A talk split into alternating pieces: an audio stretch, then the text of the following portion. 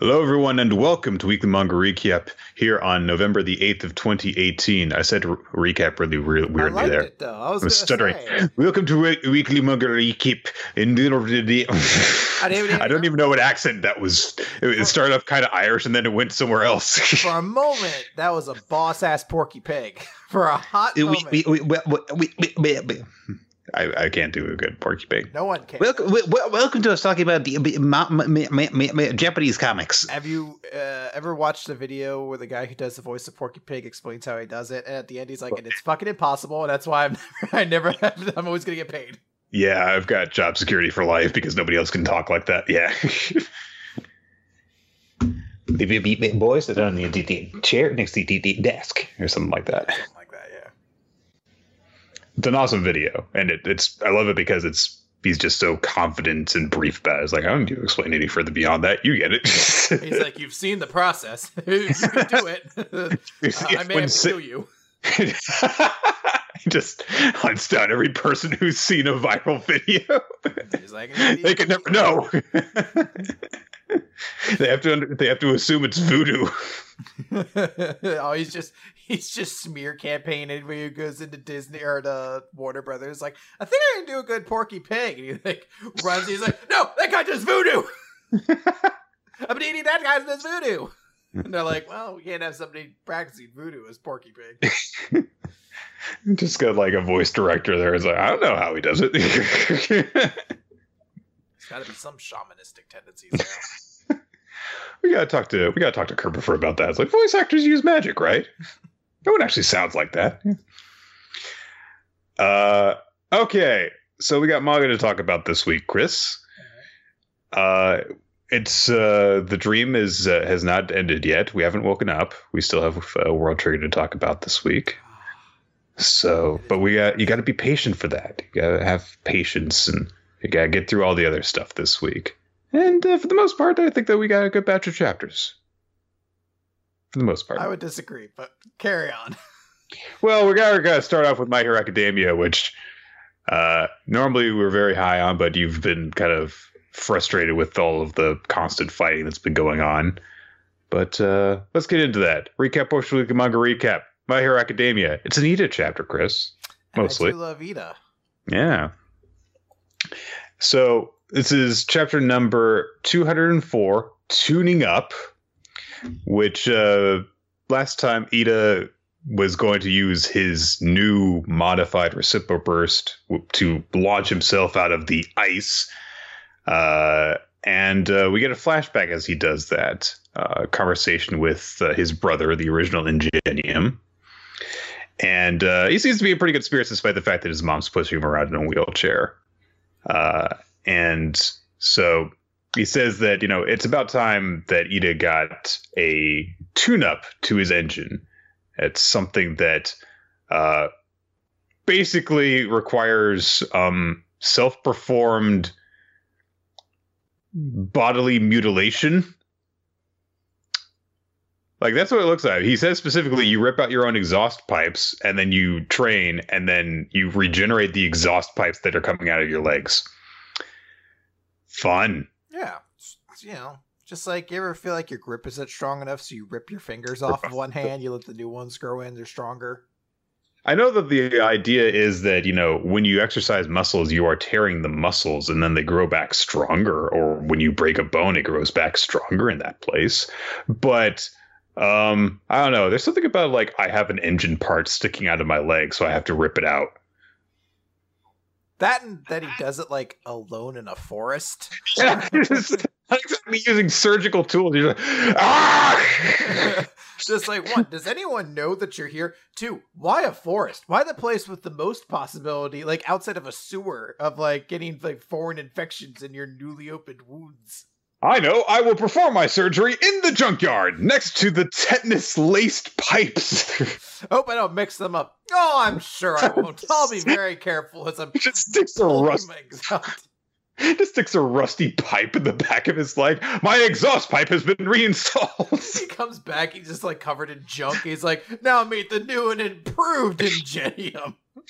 Takes one step. Ow! Ow! Oh, ow. Oh, save me! Save me! Amputate it, please. Uh, terrifying. So, with this uh, improvement from uh, the surgery that apparently has been passed down through the Ida family, uh, he can now use his uh, Recipro Burst with minimized fuel consumption.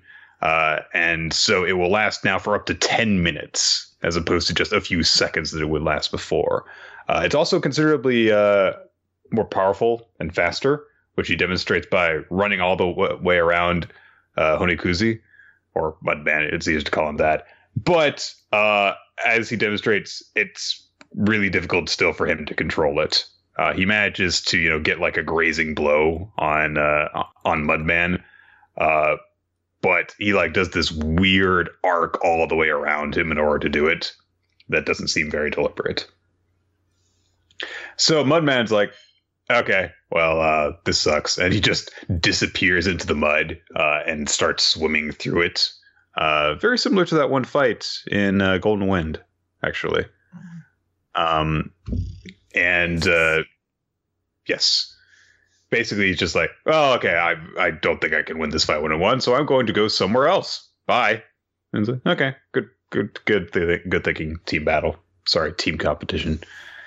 Uh, so Edith decides, oh, I should go help someone else too. Um, we get over to Ojiro, who is fighting the drill guy, uh, and not doing so hot against him. Uh, they're engaged in hand-to-hand combat, uh, but the drill guy has support items and is drilling things, whereas Ojiro just has a fucking tail. Uh, so he's not doing so well. Every time that he tries to attack, the guy deflects him, and he gets hurt. And also, yeah, has drills on his hands. Uh, Isn't like Tail Dude supposed to be like a martial artist, and like the Yes. tail is just an extra like addition? In this, it really feels like he's like, I'm just a dude with a tail. Like, really you does. really forget this dude's supposed to be like an expert martial artist. Like every time that he's brought up, they make a note of like, well, you just fight with like a guy with a tail. You do, you're not. You need to actually work on your entire fighting style. Every single time that he's gotten to do something, it's like in the sense of like, yeah, he lost. Like, um, his his part in the sports festival was just getting mind controlled by Shinso, uh, and then warning Deku about it. Like he has like basically never gotten to do anything cool. I guess he did. I mean, he passed the provisional license exam, I guess, but he didn't really have a standout moment in it. This is what happens when you're in like the bottom five most important characters in Class 1A, basically. Uh, so Ida just comes in and just freaking clotheslines Kaibara, the drill kid, in the stomach, and he's like, "I'm putting him in prison." Bye, and just runs off. Uh, and he warns him that Mudman is probably headed towards Todoroki, so Ojiro should go ahead in that direction to try and support him. Uh, Kaibara says, like, oh, hey, well, what are you doing going over here? You know, you shouldn't be interrupting my one on one fight. Shouldn't you be chasing after Honenuki? And Ida says, well, this is how my brother would proceed, so I will do the same. And if I cannot take proper action during training, then how can I hope to act when it counts? It's very sensible logic. Uh, Well, it's like Eh. how the one dude was like, "Come on, man, we were fighting like men." And it's Yeah, we were over here it's a battle royale. I what are you talking about? how dare you interrupt my fight, teammate? Uh, I'm sorry, I like. How dare you interrupt the fight that I was far superior in? that I had all of the advantage in. kind of the ac- actual inverse of that now that I think about it. Joe is at least winning that fight close to winning it. um, we've cut over to Todoroki and Tetsutetsu. Tetsutetsu, of course, is just smashing through all of Todoroki's ice. And uh, he even drops a lame superhero one liner My steel fist of justice is going to make ice cubes out of your defense. It's fucking lame. Beautiful. Uh, so Todoroki is like, all right, well, maybe I should try this instead. And he just unleashes a giant wall of flames instead, uh, which does have effects on the rest of the battlefield because uh, both uh, Tsunotori and, uh, you know, uh, Shoji are right there. So Todoroki's like, all right, this should this should buy me a little bit of distance so that this guy doesn't keep trying to punch me in the face. And Tetsu Tetsu Tetsu Tetsu just walks through the fire and it looks pretty badass, I think, because he's just he looks like an, a horrible supervillain just coming out of the fire like a goddamn demon. Uh, and uh, you know, he, he's like, this this is what I did. I hardened my iron and like you know, like metal in a furnace, and uh, so fire doesn't really affect me. Fuck you. I mean, that's nonsense. Fire is intrinsically one of Steel type's big weaknesses. Without it, it'd be too strong, honestly. Yes. Tetsu Tetsu's balance is fucking whack. It's like that one episode of uh, of Pokemon before uh, the Johto games came out, uh, where there's the Crystal Onyx, and it's like it's immune to water. This is bullshit. It's like, oh, we have to use fire against it. It's like, are you sure that's not a Steelix? No, no, They're like, no, it's different. it's crystal, not metal. It's like uh, there, there's a whole bunch of those, and like especially the early seasons of Pokemon, where they like have things that are just like, oh, we've never seen like like Clefairy. We think they all come from the moon. I'm like, motherfucker, there's a they're Pokedexes. Like you know what you should know what everything is about these things. or like the Dragonite shows up outside the lighthouse. He's like, "You're a new Pokemon." I was like, "Bro, look at that silhouette, dude. That's clearly a Dragonite. it's big. I don't know what you want me to tell you though." It's just a really big Dragonite. Yeah. This must be a new undiscovered Pokemon. I think he was British or something like that. Uh, That was the scientist, uh, right? Yeah. I I don't even think it was Bill. It was yeah, like it was some dude from a lighthouse. And I remember it was a big deal. He's like, and we think there's Pokemon from all over. And I'm like, dude, have you ever gotten on a plane? If you go to another place, you're gonna see like 30 new Pokemon before you get off the plane, dude. It's ridiculous. They're everywhere now. Can you imagine just like being an adult in the Pokemon world and you know you've led a, a, a, a eh, not even a long life like as old as we are now so we're three times older than these kids heading on their Pokemon journeys and it's like oh yeah yep, there's a there's a fucking Kangaskhan herd over there. There's some Tauros, yeah, and then and then the kid next to you's got his Pokedex out. Wow, new Pokemon! Like, ah, I always get on the plane next to the fucking idiot. And then it- it was Bill. Huh. it was just a really weird version of Bill. I remember he had it was like instead of being, you know, put through the teleporter with the Kabuto or whatever it was, he was just wearing a costume. Yeah, that's right. Yeah. To be like released from it. Uh and then the kid looks at you and is like, "We made eye contact, so we have to battle." it." I'm like, I just wanna go- plane. I just want to go to sleep, you little asshole. Let's battle now. Go, plenty of room here. go, you cocksucker. kills five people.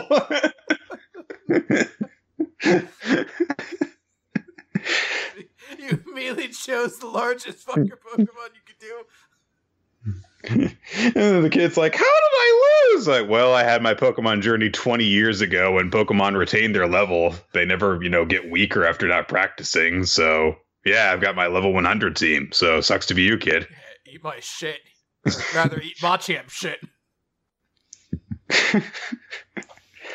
Anyway, Tetsu Tetsu Tetsu Tetsu is made of metal that has been hardened by fire. And so fire has no effect on him, and he's going to go and punch uh, Todoroki in the face. Uh, Todoroki has a flashback to his training with Endeavor, who basically is shouting at him, You can surpass your own limits. You can do it. You just haven't tried. Remember this you possess a hidden power greater than any other. And Todoroki's just like, Why am I thinking of that now? Crap. And that's the end of the chapter.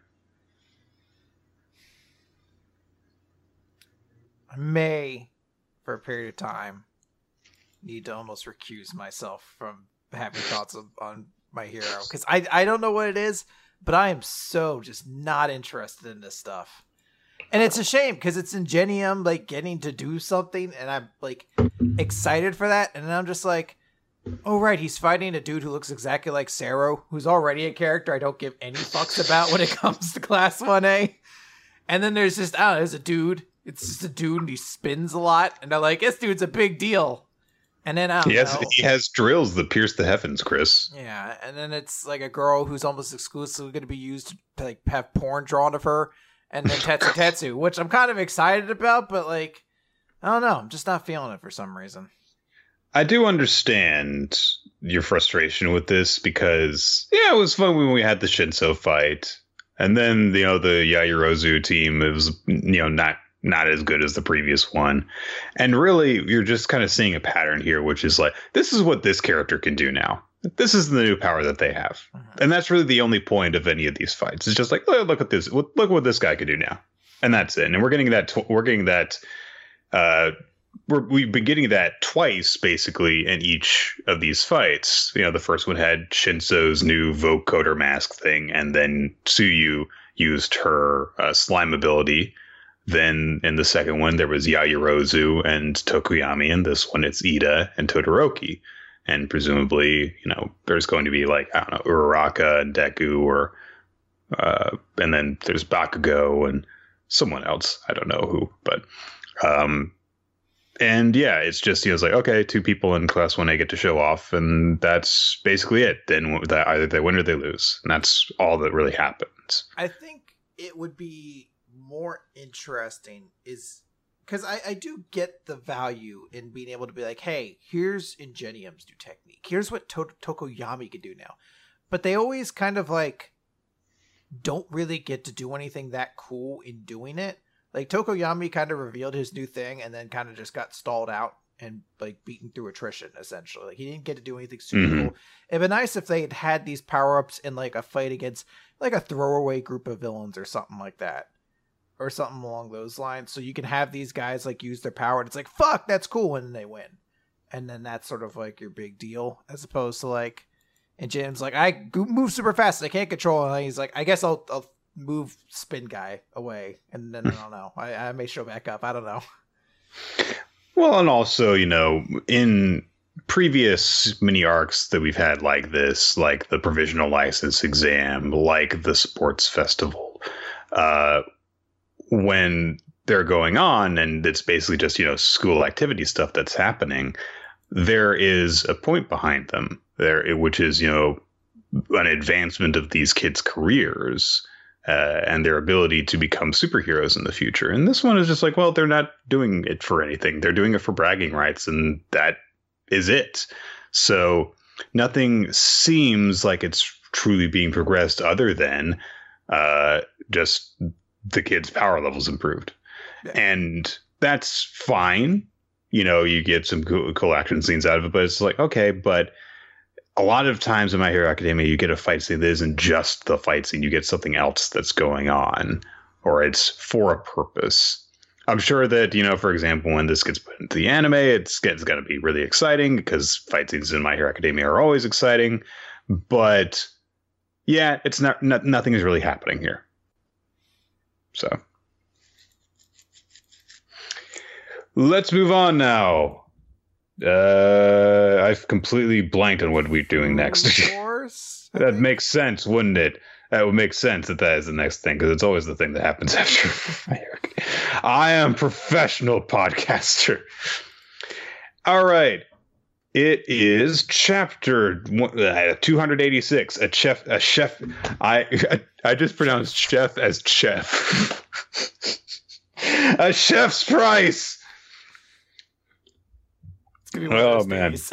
I'm tired still. I gotta wake up. All right. So, uh, Soma passed his uh, his test by making the suicidal old man decide he wanted to live and not just have his last meal and shoot himself in the head.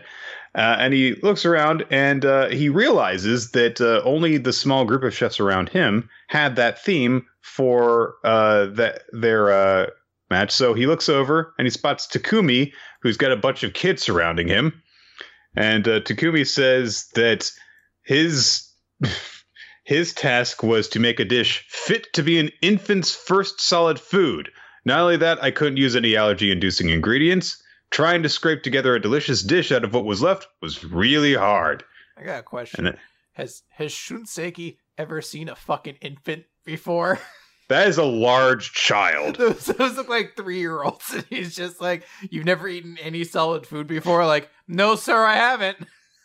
They're just like really like, polite "Alright." and eloquent. Infant's first meal, then, quote unquote infant. I reject this food choice. I shall be not be dining up upon this dish. Bring me my bottle. Uh, then Megumi comes up. She's there are dogs behind her. She's carrying a dog dish and says her theme was to create a meal that both the dog and its owner could enjoy together. I want to see that contest. Why didn't we get That that one? sounds- It actually sounds very interesting as not as a concept. Um, I will say, however, Soma fucking lucked out. you imagine being a chef and then I was like, I've got to cook for children. I've got to cook for fucking dogs.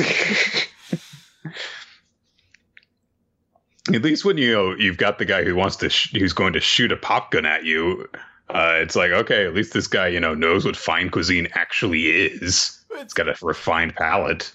I do kind of marvel at what the blue has apparently become, which is supposed to be like this showdown of all the greatest, like I don't know, quote unquote young chefs. That there's a bunch of dudes in, in noir that look fucking ancient, but it's like it seems to be mostly younger characters, and to have them like show up and it's like we're now going to find who is the best of all of you.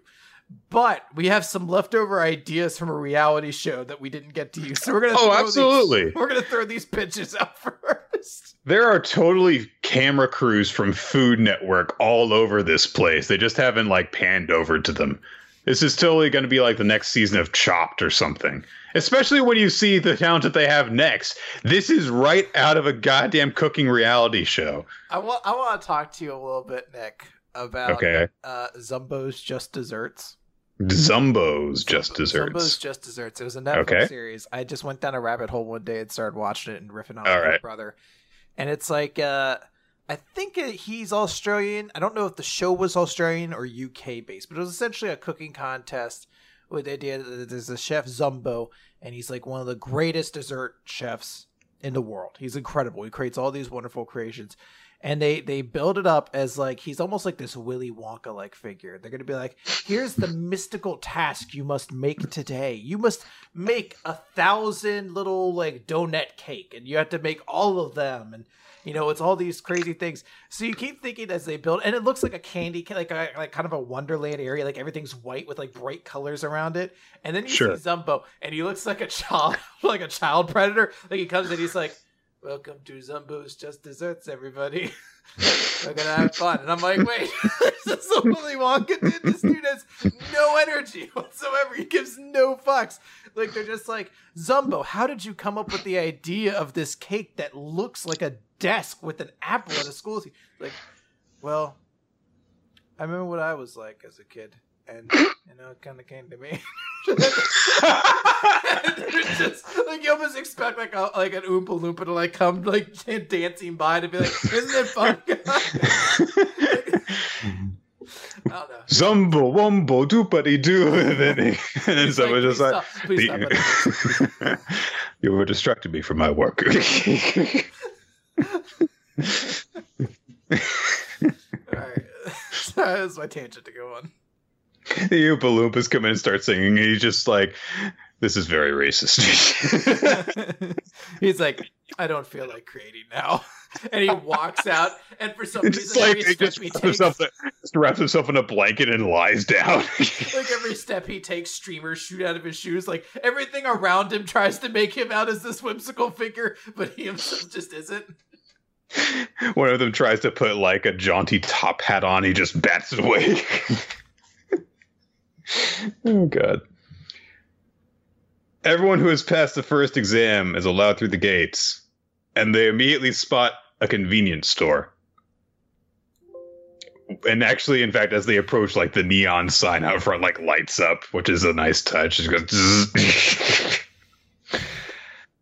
so an adjudicator from the WGO comes out, and I swear I thought that this was just Alice with a new hairstyle at first glance. she looks so much like Alice with freaking blonde hair and all haughty and stuff. And so she's uh she's just a an asshole, you know, just starts barking orders at people. We're introduced to her as Rantabi.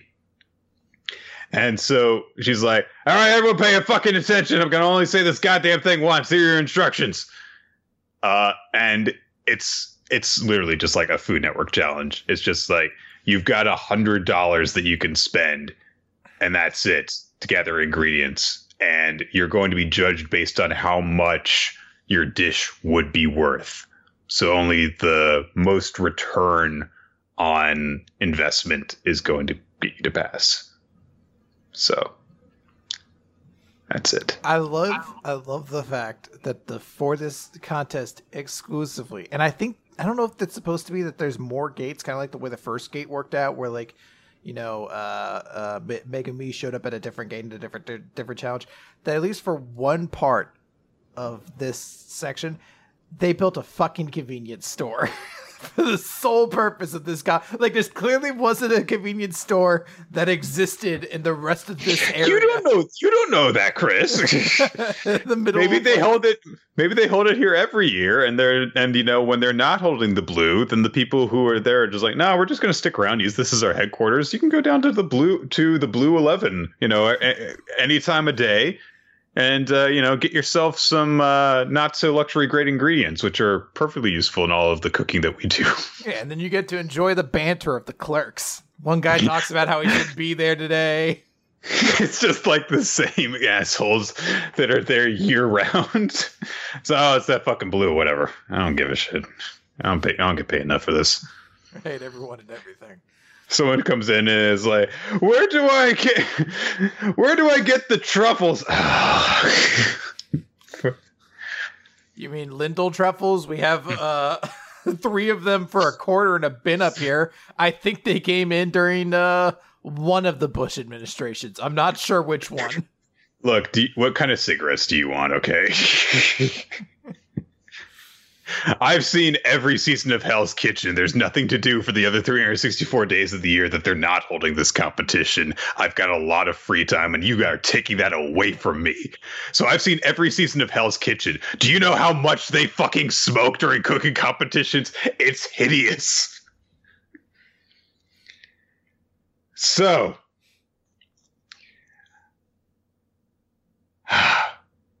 um everyone's like i don't know what to do.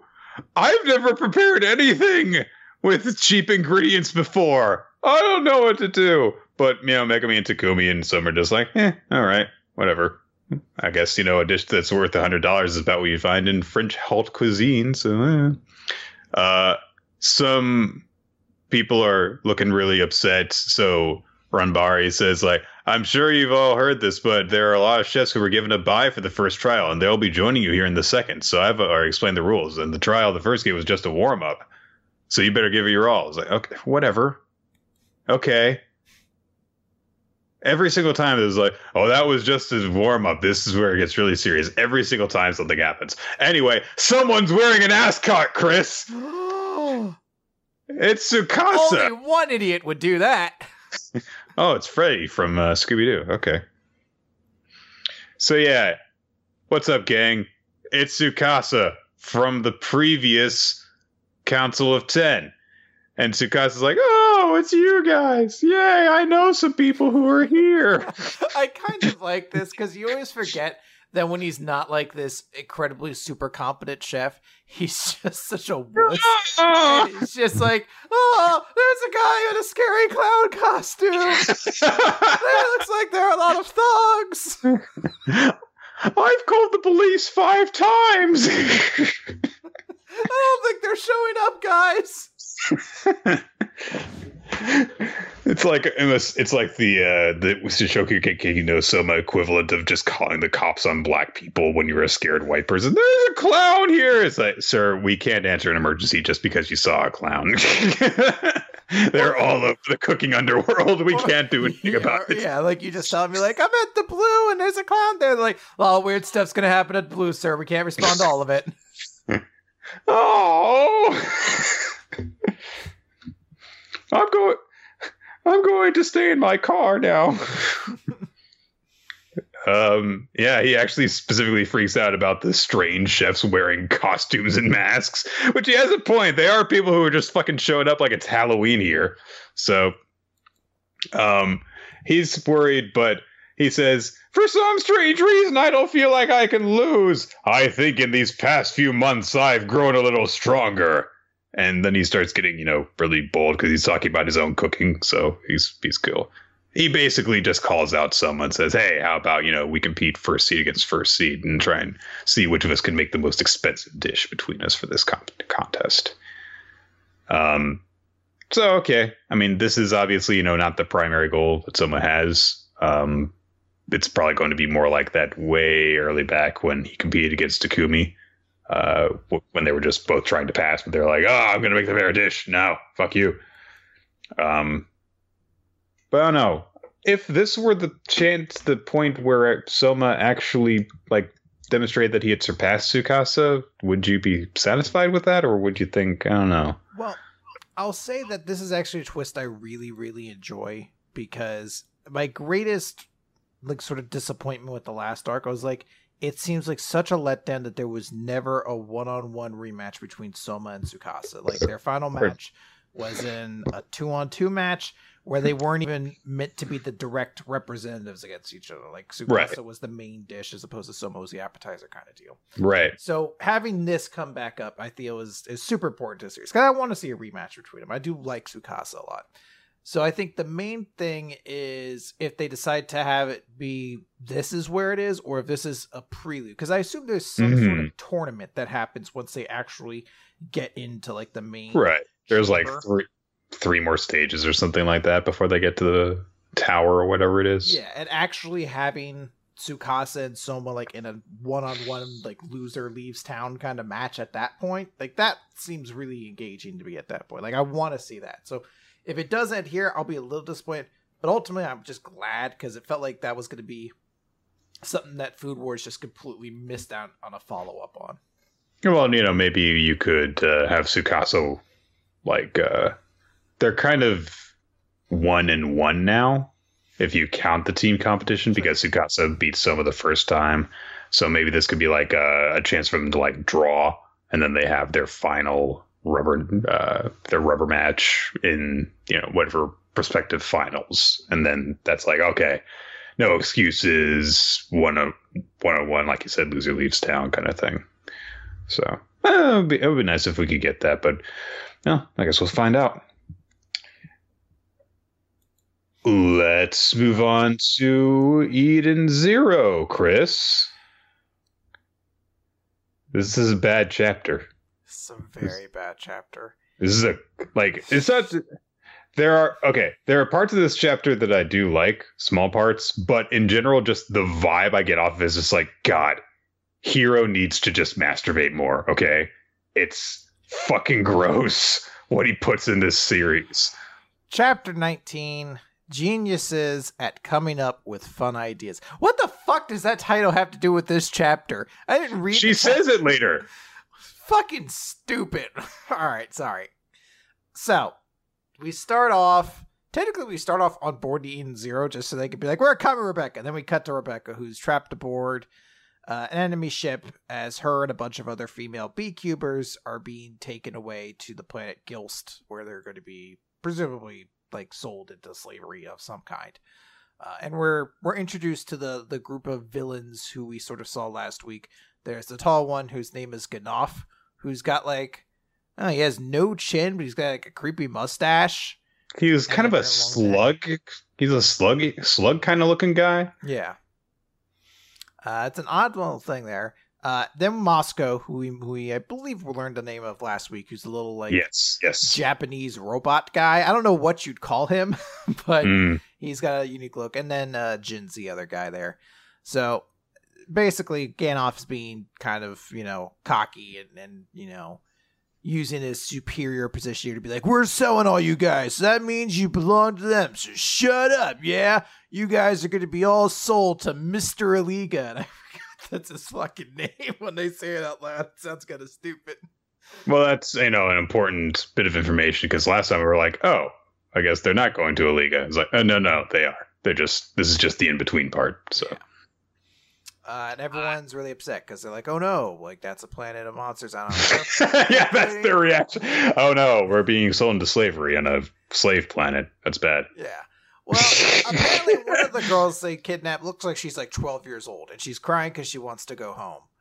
And it's as though Hero didn't realize he was upping the ante by being like, well, these guys aren't just sex traffickers, they're child sex traffickers as well. And you're like, oh, why did we need to go there? it's like, weren't these guys evil enough with the kidnapping people and, and the legal and various corporations? Like, it's one of the things where it's like the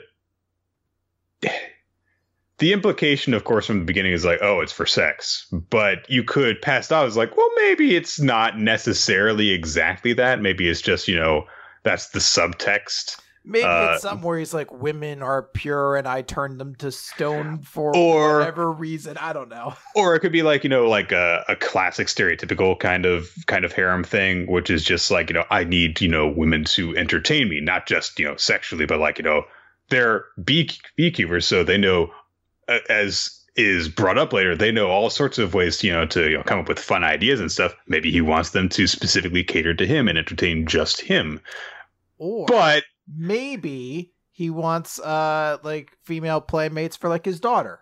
And his daughter's got like, you know, discriminatory tastes. So he's like gotta get a wide range of women. Sure.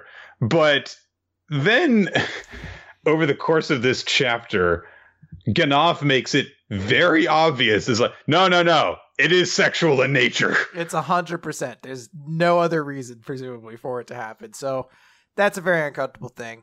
Uh, Rebecca jumps in and between the little girls, like, no, we'll be quiet. And she does it with like very defiant eyes. So the guy is like, I'm gonna use my rope app to tighten the ropes on your body. And he does that. And she falls to the ground because she's being Selling women into sexual slavery. There's an app for that. And Rebecca, as she's on the ground, rightly begins thinking of a potential B Cube video she can make of this that would, quote, get her a decent amount of views, but might not be appropriate for a target audience. And I'm like, one, you would probably get a shit ton of views for it, but you'd not be uploading that to YouTube or B Cube. The only thing that I can think of is that I guess she is doing this to just kind of put on a tough facade, pass it off like that. Yeah, well, yeah, whatever. You're not going to, you know, break me, kind of thing. But it does because there is no like actual. Uh, it's not obvious that that is the case. You just kind of you kind of have to read into it in order to make that conclusion. I have to assume no, she literally is just that obsessed with fame. Yeah. Because she's already talking about, she's like, you know, I'd lure them in with the thumbnail. Um, Jin grabs the, the app and turns it off. He's like, stop it. You'll damage the merchandise. And, uh, I forget, Handoff, I think is his name. I can't remember anymore. Uh, like admonishes him. He's like, "Hey, you couldn't even catch a girl, so how do you order me around?" He's like, "I was interfered by someone with a man using a gravity air gear, uh, air ether gear, whatever." fucking nonsense. Uh, and then another unnecessary thing: they shit on Moscow because the girl he got is a bigger girl, and they're like, "Ew, fat chicks." And he's like, Basically. I think she's cute, and that's Yeah. to be the joke. And you're like, why don't why did we double down into so many things in this? he should have just, he should have shot back with you got a little girl Yeah, you got a child.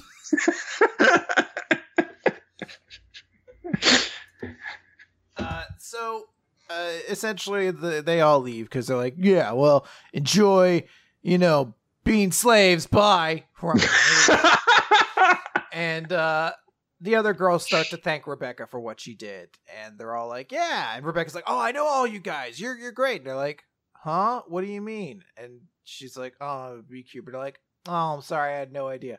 And I'm like, "It's fucking horse shit." As though every other beekeeper's like, "I know every other person in here." Fucking YouTube has so many goddamn celebrities. There's no way everyone in the room be like, "I know everyone in here," and would see one person who they don't know and be like, "They must be in here for something else."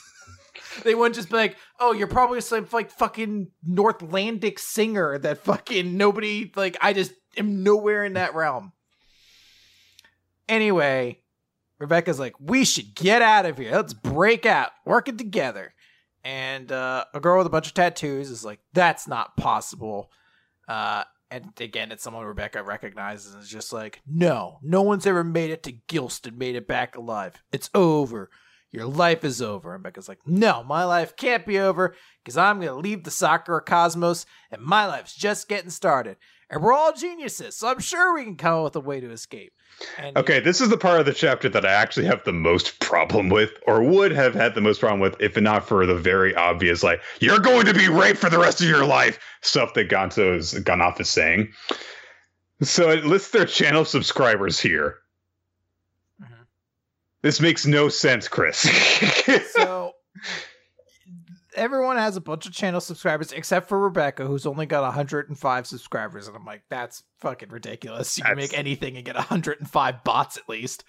Uh, but everyone else here, there's a wide range of people starting as low as 360,000 to all the way up to 1,930,000. Nick, she's a huge beecuber. Look at those numbers. That's a huge number.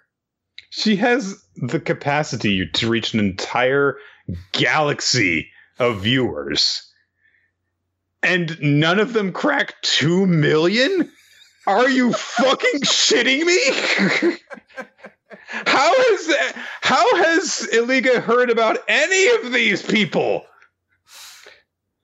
Well, they also- Secondly, secondly, why was Rebecca even kidnapped if she's only got a hundred subscribers? No one should know who she is at all. the thing I love is that she has 105 and she like parades herself around like a professional beekeeper. I'm like, bitch, you don't get do anything you for afford 100. any?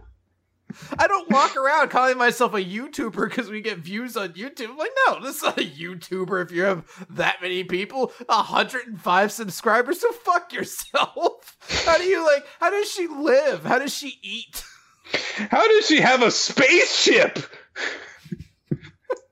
How can she afford to go on X? I know what'll be fun if I go to this planet exclusively of robots. How can you afford that? what bullshit? She didn't have a job before this. What bullshit videos is she putting up that only 105 people have bothered subscribing at this point?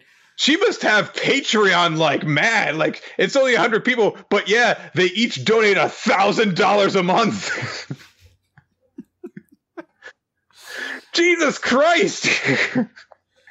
Hero does not understand scale. I just love that just about 2 million is the top of and Two million. a number which isn't even that impressive on Earth.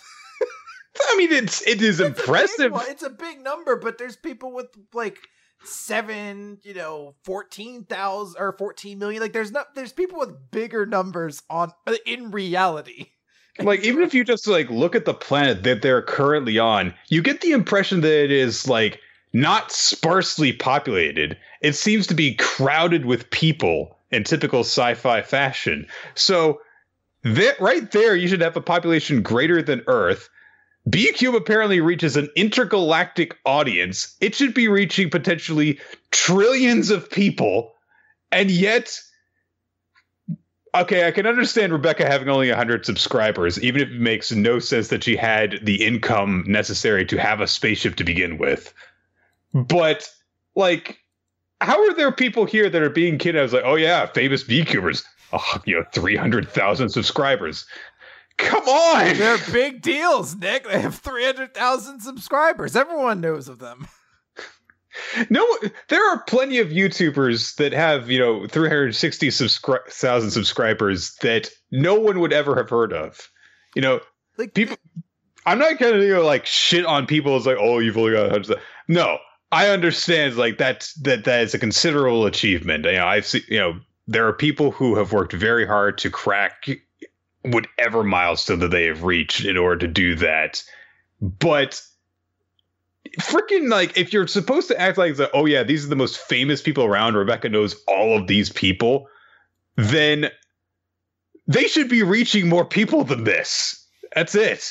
like it's that notion of there's so many like I don't know if you want to call them communities, but just like topics that people like wouldn't think of, but you're like, oh yeah, somebody probably is like the big like woodworking. We talk about it all the time, like the Yeah. woodworkers. Like there's a big deal woodworking YouTuber, I'm sure, and they probably have a shit ton of subscribers. And you're just like, but if you pull them out of that, you just put them in a room with every other famous YouTuber. Apparently, no one's gonna be like, that's John Chat, like John Woodsman, the woodworker. Everyone's like, I know him. I know. I remember very distinctly uh, that I had uh, when we went to that Magfest, and it was uh, all the people from Tig Tig were you know the first one where there were like you know like twenty five people from the site there. Uh, it was crazy. There weren't there you know people were crowding into it. Everyone knew basically everyone who was on the panel and stuff, except me because you know whatever. But um, then I walked outside after it was all over, uh, and I w- run into a person who was like, "What happened in here?" I was like, "Oh, it was the uh, that guy with glasses panel." He was like, "Oh, I never heard of that site." Is that, because that's how it works. Like, Oh, there's so much of that. There's there's no possible way that you could ever know everybody out there producing content. But um that's neither here nor there. There's there's still a good chunk to this chapter to get to. So yeah, yeah. let, let's let's push on for a moment here. So we cut back to the Eden Zero, and they're flying by. They're they're they're going after Rebecca, and Pino is like, "Lady Witch, can you fix Master Happy?" And she's like, "No, I mean he's not dying, but no." Uh, but she specifically notes, "If Sister were here, Sister is the life of Eden's." And uh, she notes, like, yeah, she's the only one with the power to heal, and she's responsible for uh, repairing all the injured vehicles or machines. I am the shield of Eden, so my job is to defend the ship. And then there's also the sword of Eden's, Valkyrie, and the mind of Eden's, Hermit. And then she notes, You are the next generation. It may be that you will become the light of Eden's. And Pino's like, The light? The light. The Light. Uh, then they're interrupted because Weiss shows up with the pot leaf kimono lady from before. Yes. And uh, Weiss is in a spiffy new outfit. And um, I've also joined the crew of Astra Vastra. and uh, the woman that he is with, uh, that is with him rather, is Homura, and she says, "I am Homura.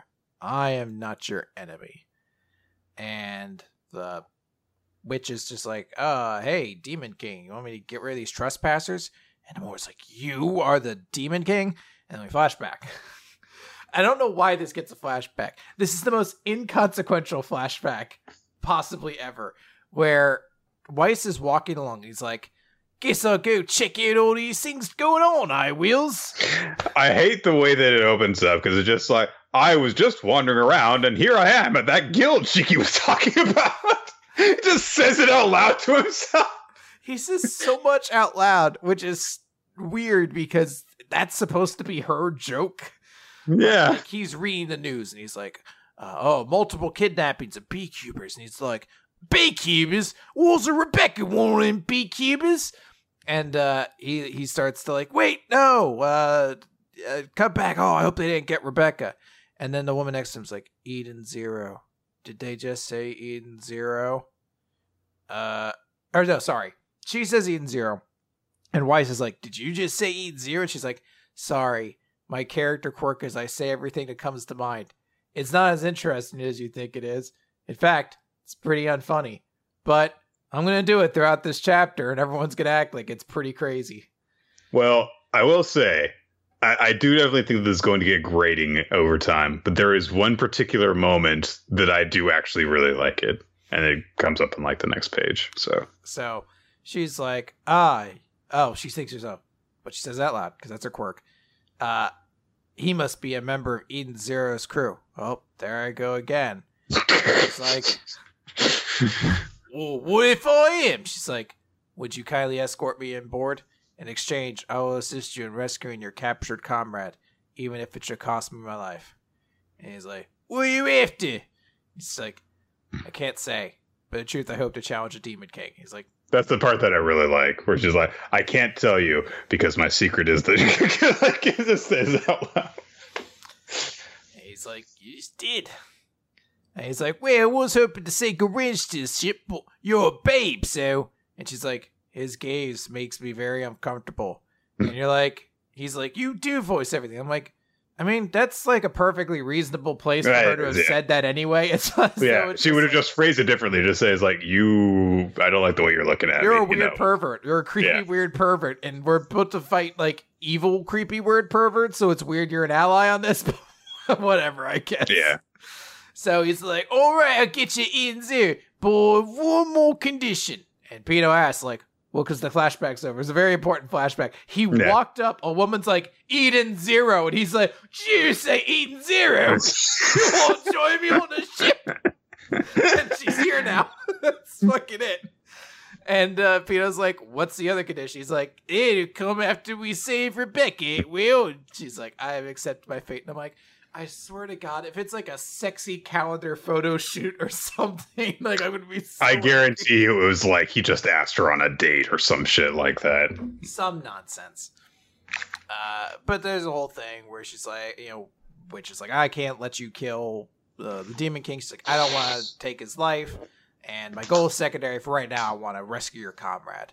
And they're like, oh, well, that's cool, but you know, it's gonna be pretty dangerous. I don't know. And she's like, I, from a tender age, have been honing the power of my ether gear. Shing! And Look at my, look at my panties. Uh, and everyone's like, "What is crazy?" I don't know why in my mind, Weiss didn't ever ask about like, "Can you handle yourself?" so he's shocked too. He's just like. Like I imagine you're just like, all right, team, we need to get inside. Terrorists are holding the hostages at five point bull point. I brought Gisele Bündchen along. She's gonna help. And so she pulls out a rifle. He's like, you can shoot things. you can actually help. Hey, what did you bring her along with if you didn't know she could fight? oh god. Alright, we cut back to Gilst. Uh, they're chained up now, and they're they're leading them across the planet. And uh, we see like a young girl's like, "Ah, help!" And then she falls to the ground. And like, "Must have escaped from the underground gang." Well, don't want to end up like her. Don't worry, Mister Liga's a nice guy. He's gonna give you a tip. When he tells you something, always answer yes, sir. Then shake that booty and kneel like a good little girl. That's where the chapter ends. That's the end of the chapter. It's the creepiest goddamn thing. It's this series is fucking gross. Okay, like I, I we keep we've been you know kind of banging on it for the last few weeks as it happens more and more, but this was just like, oh come on, dude. It's it's cheap, you know. Like I know that it's meant to gross you out, but it's like going this far with it is just like, oh come on, dude. It- You don't need to do that. it goes a level beyond it because it's not even meant to, it would be one thing if it was just meant to gross us out but it's almost 100% guaranteed that hero enjoys it and finds it Yeah. sexy. And i don't necessarily have a problem with that. Like use your you know fiction mind whatever you want to do whatever. But it's when you portray it like this and you're like i bet you find it sexy too. And i'm like even if i did this is not the time nor place for this. Like i don't know what you need. Like what are you going for at this point Well, what the series that we're that we are currently working on reading is Goblin Slayer, and the anime that's out for it is controversial because it raises up the, the idea of you know rape and stuff, and it's one of those things where it's like you can argue it's like oh no it's meant to be you know like uh, dramatic when all the rape happens and stuff. It's like yeah well then why is it portrayed as titillating? Why you keep on you know focusing on on these shots of these women being raped in a way that's meant to you know specifically be you know appealing and stuff. This is the anime uh, specifically. I'm I'm just talking about the conversation that has happened as a result of it. It's like you can't have your cake and eat it too, sort of thing. You can either portray this as a very unpleasant thing, or you can do it, you know, for just like the pure just sex appeal of it. But doing the latter while saying, "Oh no, no, it's much more tasteful than that. This is, you know, for purpose well, well, you know, doing nothing to discourage all the people who are, you know, getting their dicks out over it is it's it just makes it all the grosser than if you just did it for pure sex appeal to begin with. the, the one of the issues I have with this, and I don't want to go on too long because I know we have a lot of this series, but Mhm. I just find it like you create an evil villain group and you're like, how do we make them evil? Oh no, they kidnap women to sell them into sex slavery. And you're like, okay, that's a very evil thing. And they're creepy perverts. Like and you're like, okay, fine. That's that's an undesirable thing. But then like you have the heroes show up and like one of the big hero and one of those is a creepy pervert. it's yeah. like a creepy pervert and then it's this girl who is used for like weird moments of kind of sex appeal at points you're just like it's just a weirdly uncomfortable kind of thing where you're just like i don't know why is this guy much better like i know why. I know that he's also not in this group kidnapping women but you're just like it's not a great look when he's part of your team too and he's just like oh i can't wait till we finish this mission and i get to I get to mow your lawn or whatever bullshit weird thing he decided to like make the condition of all of this. I don't know. Like when he when in the previous arc he was joking about taking pictures of Rebecca compromised so that he could sell them. You're just like he's not that much better of the guy. Yeah, it's one of those things that also, you know, does nothing to actually, you know, uh, make young men understand like what is unacceptable behavior. Was, like, oh no, he's not really bad. He's not selling them into sexual slavery. See, it's fine to act to behave that way. It's It- like no, it's it's it- not. It They're both unacceptable. It like normalizes this idea of like you can be Mhm. shameless and sleazy just as long as you aren't sex trafficking. yeah, yeah. Drawing drawing comparisons like that is is harmful. So anyway, speaking of weird se- of weird sexual fan service. Uh, I think that's leading us into question 86 of We Never Learn. Yes. The Star of Ultimate Love and the Name of X Part 2. It's basically starting to sound like a World Trigger to My Heart backdoor chat. Uh, so we start with Yuiga coming home, and his little sister is like, Welcome home, Big Brug. Uh, Big Brug. Big Bro. Big whatever. Would you like dinner first or your bath? And she's so busy, like being cutesy, that she's like got her eyes closed the whole time. And she's like, Would you like? And he's just like, Oh, hey, Rob Firmino. And she's like, What? And she's, I don't know if she's so angry or if cosmically the universe had it happen where her fucking soup spoon bends over in anger. It's called a ladle, Chris. I couldn't tell from here. I couldn't remember if it was a ladle or a soup spoon. It looked like a big spoon. Whatever. Anyways, uh like we flash cut to them having dinner, and the big thing is that uh mom's just like, Well, I understand the situation, and I'm sure your family has its own educational values, and I don't want to take sides. But I won't ever let our sweet Fumi-chan be treated this way. You have my consent. You're welcome to come into our home until your father calms down. And uh, that's the thing. Like they're like, yep, that works. Uh, so flash cut then to Fumino in the bath, and she's like, "Wow, this is crazy. I, I can't let uh, you know, Ogata and uh, uh, Ruka hear about this." And then we realize that she's sharing the bath with Yuiga's little sister, and she's like, "Why are you bathing with me?" She's like, "Because we're poor and this conserves water, you fucking princess." Then the little sister's like, I feel bad for you though, you know, because my big brother's a big boob man. And I'm like, that's a weird thing to say as a little sister. the joke has always the the joke that always has always been the cheese a brocon. So Yeah. uh, but Fumino kind of denies that. She's like, no, there's no need to worry because your brother and I will never be involved like that. And she's she's thinking of Ogata and Uruka in that moment. And I still kind of do really dig this angle they're going with here. I'll be curious to see where that eventually leads to.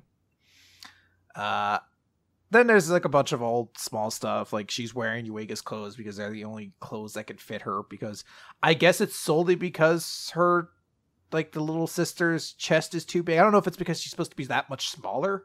You'd assume that wouldn't matter, but I think it's a matter of like she's also shorter. yeah, it still feels like that. I don't know.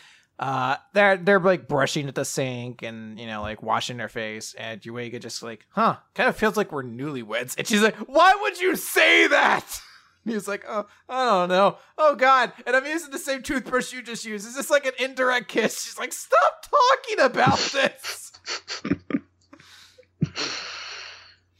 All right. Uh they're they're studying then afterwards and uh you know, she's she's apologizing. He's like, "Oh, because the Interx kiss thing." Forget. She's like, "No, stop bringing it up." She's like, "No, I mean because of my family circumstances, they're causing you so much trouble." And he's like, "Yeah, well, I guess it was a bit surprising to find out that both your parents were mathematicians." And she notes that, in particular, her mom was considered a genius of mathematicians. They said she had the potential to solve the Millennium Prize math problems and everything like that. So it was a really big tragedy when they died and they go to her funeral where it shows the father over her casket talking about like you could have changed the world. Why did you die leaving me a mere ordinary human?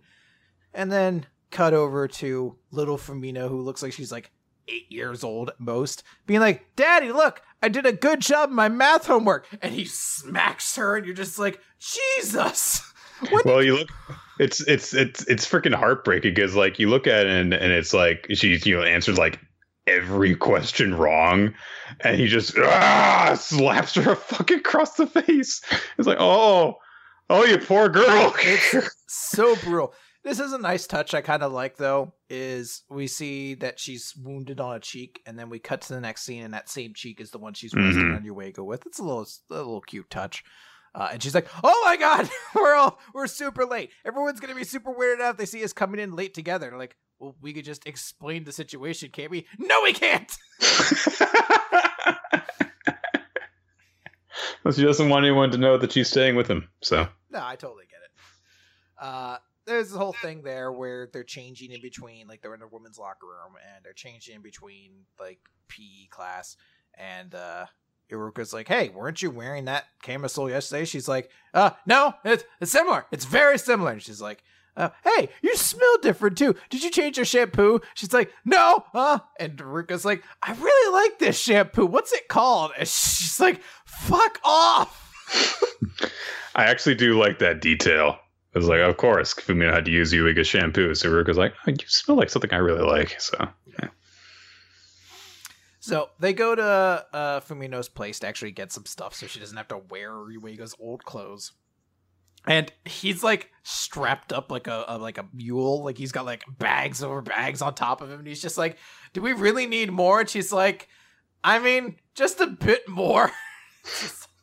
Like i don't know what she's assuming. She's like i might just like set up a small clothes shop inside your house too uh, and they're heading out and he's like we won't bump into your dad will we she's like nah he's almost never home this early and, uh, yeah and Yuiga's like, hey, is this what you really want? She's like, well, I just don't want him to see my face right now. Besides, even living in the same house for the past 10 years, he's never looked me in the eyes ever since. And uh, before they could do anything else, of course, the dad shows up. And he's like, hmm, I, I actually do like the detail because, you know, the door goes, and so they look around and Fumino is like, Kachak.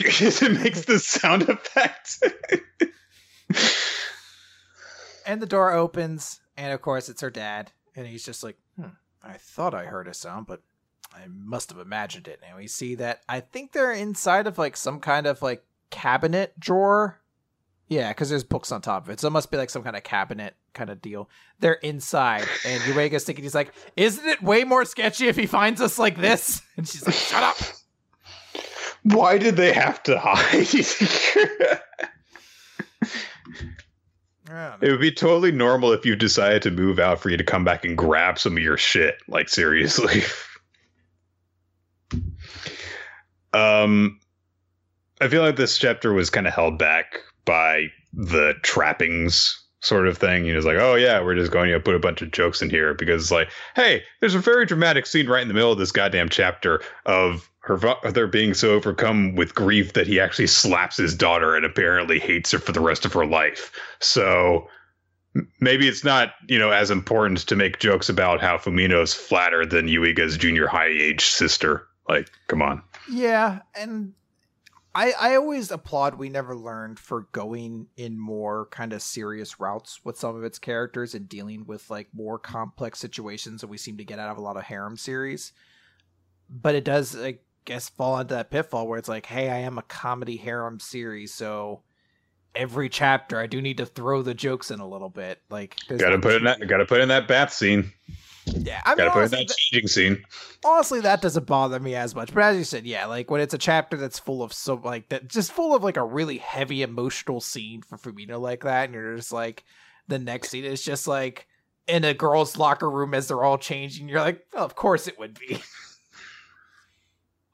I do have to wonder if they're actually going to address the mistakes that Fumino made because it's like, you know, kids aren't just aren't just stupid. I have to assume that there is some sort of like internal logic that Fumino's mind was working on when she was answering her questions and stuff. I mean, it looks like a lot of them. I don't know how old she's supposed to be. Like, so like one of them is like 3 minus 10 minus 1, and she put 21. You could easily think, like, oh, she thought 3, 30 minus 10 plus 1. Plus one, yeah. Uh, something like that. I don't know. If she's supposed to be like second grade or something like that, but yeah, I could see a second grader making that mistake or something like that. They're just not very like focused on math or whatever, but I don't know. It'd be weird if she's like, nope, that was me in sixth grade. Well, then there's also like 25 plus 2 equals 28. And it's like, how, did, what, how does that make sense? You know, she it's, just didn't do the math right. Like, just bad at counting. and, uh, you know, it's one of those things also that I, I do hope that they bring up is like, well, of course she didn't do any better at math. Her wonderful math professor teacher of a father told her not to try. Like, fuck you, dad. Don't slap her across the face for doing her best. It does paint the dad in a weird light too, where he's Oh, yeah. like crying over a thing like "You could have changed the world. Why did you leave me behind?" I mean, it also makes it a little bit weird that he treats Ogata in the same way that he seems to have the same reverence for his late wife. But we're gonna ignore that for now. It's going to be weird whenever they have their, you know, coming together moment, isn't it? Because I can only assume that that's going to be what eventually happens. Like, or they make amends with each other. And it's like, you did some pretty heinous shit, dude. You better have, like, a really strong case for why you acted that way, dick. It'd be nice to see that since we're already seeing a story in Jump about like an abusive father trying to get like a change of heart to be like, can we take some steps in that direction and realize like the one thing you can't do is immediately absolve them? But Yeah. okay, we shall see. Let's move over then to Dr. Stone. It's Z equals 81, fingertip. I can't be the only person who, uh, at the start of this chapter, when uh, Senku is like picking his ear out with his uh, ring finger, looked at his bloody pinky and thought, did he actually cut it off? Oh, God! He did not, by the way. It's very clear in from what happens later in the chapter. But anyway, uh, Tsukasa, having suffered the wound to the chest, uh, is now fighting with Senku against Hyoga. Uh, so it's Senku who can't really fight, and Tsukasa who is heavily wounded going up against a completely healthy Hyoga. And they do a little fist bump as they get ready for their confrontation. And Hyoga's like, Well, I'm not going to let you figure out a strategy because that would be bad. So, yeah, and just charges in. And of course, Tsukasa starts uh, trying to hold off uh, Hyoga while Senku runs off to do something. Um, and uh, there's, you know, just like some exchanges of blows between Tsukasa and Hyoga. And while that's happening, Senku has set up this gunpowder trail leading from himself over to Hyoga. And uh, he lights it and uh, causes an explosion basically right in front of him uh, which uh, Hyoga counters by whipping off his cloak, snagging it on the tip of his spear, and slamming it down to the flames in order to smother them. And he's like, and check me out. Now I'm shirtless, and I still have my mask and scarf thingy. Somehow. My enormous collar. Like, like, he made that separate from his freaking cape. I'm like, I feel as though that's the most intrusive part of your like your outfit. Why would that not be? I know that obviously you want to like get rid of the fire, but I think he's like, good. Now that cloak won't get in my way. As he has like these enormous fur collars and shit like shooting off. it's really hard to see through this in my long bangs. my visibility is is comparable to that of a football player. Come on. So then Hyoga stabs Senku in the chest. And that's oh. basically it. Yeah, knocks him fl- flopping head head over t- uh, toe uh, after that. Head over tit. head over tit. like I'm trying to think, like, what would that even be? You're just like, I don't know. I guess I just hit eh, head, tit, head, tit, head, tit. I do 450 splashes essentially between each stare. Uh, Tsukasa runs in and does like his his Street Fighter combo, uh, wailing on on uh, Hyoga with all sorts of combinations, but Hyoga's holding him off with his spear. Uh, he manages to land a to almost land a counter blow and kind of knock Tsukasa to the ground while he's holding the tip of the spear to prevent it from plunging into him again. And Hyoga says, uh, "It's like, come on. I mean, I, you know you can't win because I put a hole in your lung. It's it's clearly fatal. So why do you continue to struggle when your death is inevitable?" And Tsukasa says, "I'm not sure, but if I had to guess, it's because I want to keep fighting, even if it's for just one minute longer. That's how fun this is. This final fleeting partnership." And so Hyoga's like, "Well, playtime's over." and uh, he presses the spear against Tsukasa's throat, uh, while Senku crawls back in towards them. And uh, Hyoga notices that he's holding his pinky finger out, and uh, he's like, "Oh, he's got bandages wrapped around it. Oh, they're from the stuff he cut off. I cut off of his wrist earlier." And Senku says, "Like I said before, my science is gonna knock you out with one touch from my finger." And he looks closer and he sees that there are these two metal prongs uh, stuck on the sides of Senku's pinky finger. And he realizes, oh, yeah, how did you light the flames earlier? How did you ignite them? And he looks closer at the hole that he put in Senku's chest as his shirt kind of falls apart. And Senku says, These are, you know, primitive science is pretty slick because modern lithium batteries would have blown up from that stab. But good old tough manganese batteries are great for both offense and defense. And he's like stacked manganese batteries into like chainmail over his stomach. Um, so he used them to create a spark to light the gunpowder earlier. And now he has a bunch of batteries on his chest and um, prongs sticking out of his finger. And Hyoga realizes, oh shit, um, tries to pull away from Tsukasa, who won't let go of his spear. For some reason, Hyoga keeps on pulling at it instead of, you know, letting go and getting away. It's his super sweet pipe spear. He could just. ah, this is my only spear. I didn't pick up the second one earlier. Nick, this would be like Tommy Dreamer comes at you with a kendo stick and you grab it. He's not going to let go of that kendo stick. Nick, that's his that's his identity. but you put three more kendo sticks in that trash can when this you got is the, the one ring. I like. This is my favorite kendo stick. this one has my name on it. Why didn't you put your name on the others too? I ran out of magic marker. ECW has no budget. He's like, what do you think I'm made of magic markers? well, clearly you're made out of kendo sticks. Uh, anyway, Senku says, Here's a little scientific present from me and Tsukasa a 100,000 volt stun gun zap. And he sticks the prongs on his finger into Hyoga's leg, and Hyoga is electrocuted. And that is the ends the chapter. Very, So that good. worked out pretty well. very good chapter. I guess we'll see because the way it sort of says it there seems to indicate maybe uh Senku kind of realizes Tsukasa's, you know, sort of living on borrowed time right now. He says, Yeah, teaming up with you was fun for me too. Kind of saying, like, yeah, I understand that this partnership is kind of over after this. So, So we have a lot of people trying to let us know that stabs to the heart are not as fatal as we might think. It's a very well, he wasn't stabbed in the heart, and it was established that it is fatal. So I don't know. We shall see. Even if he did get stabbed in, stabbed in the heart, it's like okay, but he just it was established that instead he was stabbed in the lung, and then he got up and did a Street Fighter combo. It is great. I do love that description of it too. Tensu Whatever fucking Ryu says when he spins around. uh, That was a fun chapter, though. I do like the way that Doctor Stone does fight scenes. Always adds a keeps that cerebral element to them, basically. But all right, that is going to do it for Doctor Stone.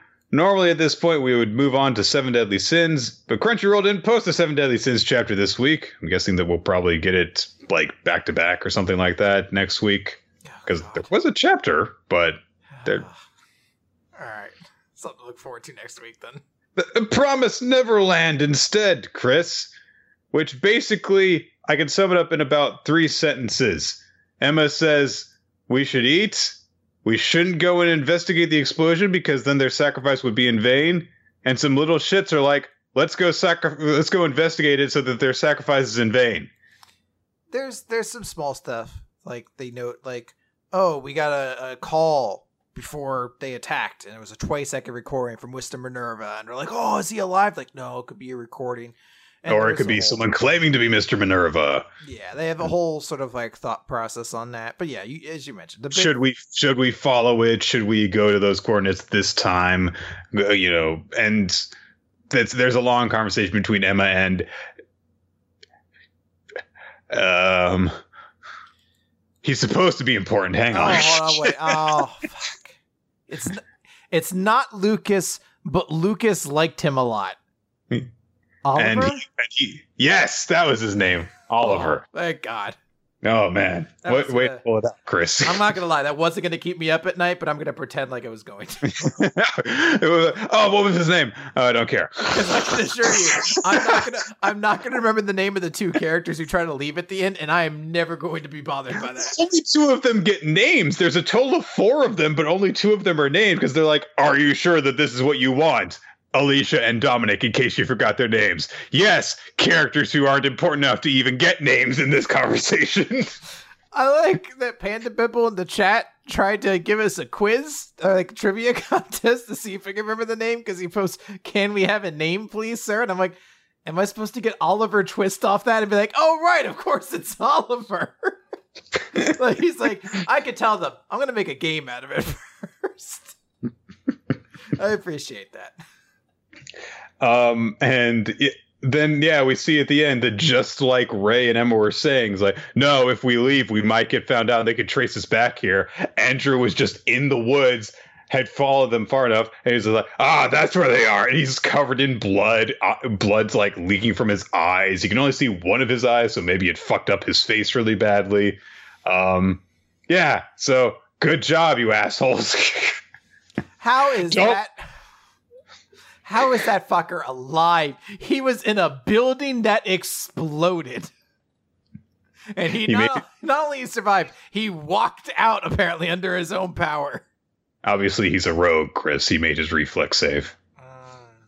See, I was thinking, he's like, well, I guess Crossbones survived a building explosion in Captain America the Winter Soldier, but he still had to be stretched out on a gurney. And it took him a while to recover long enough to use his big giant fist things that I don't know.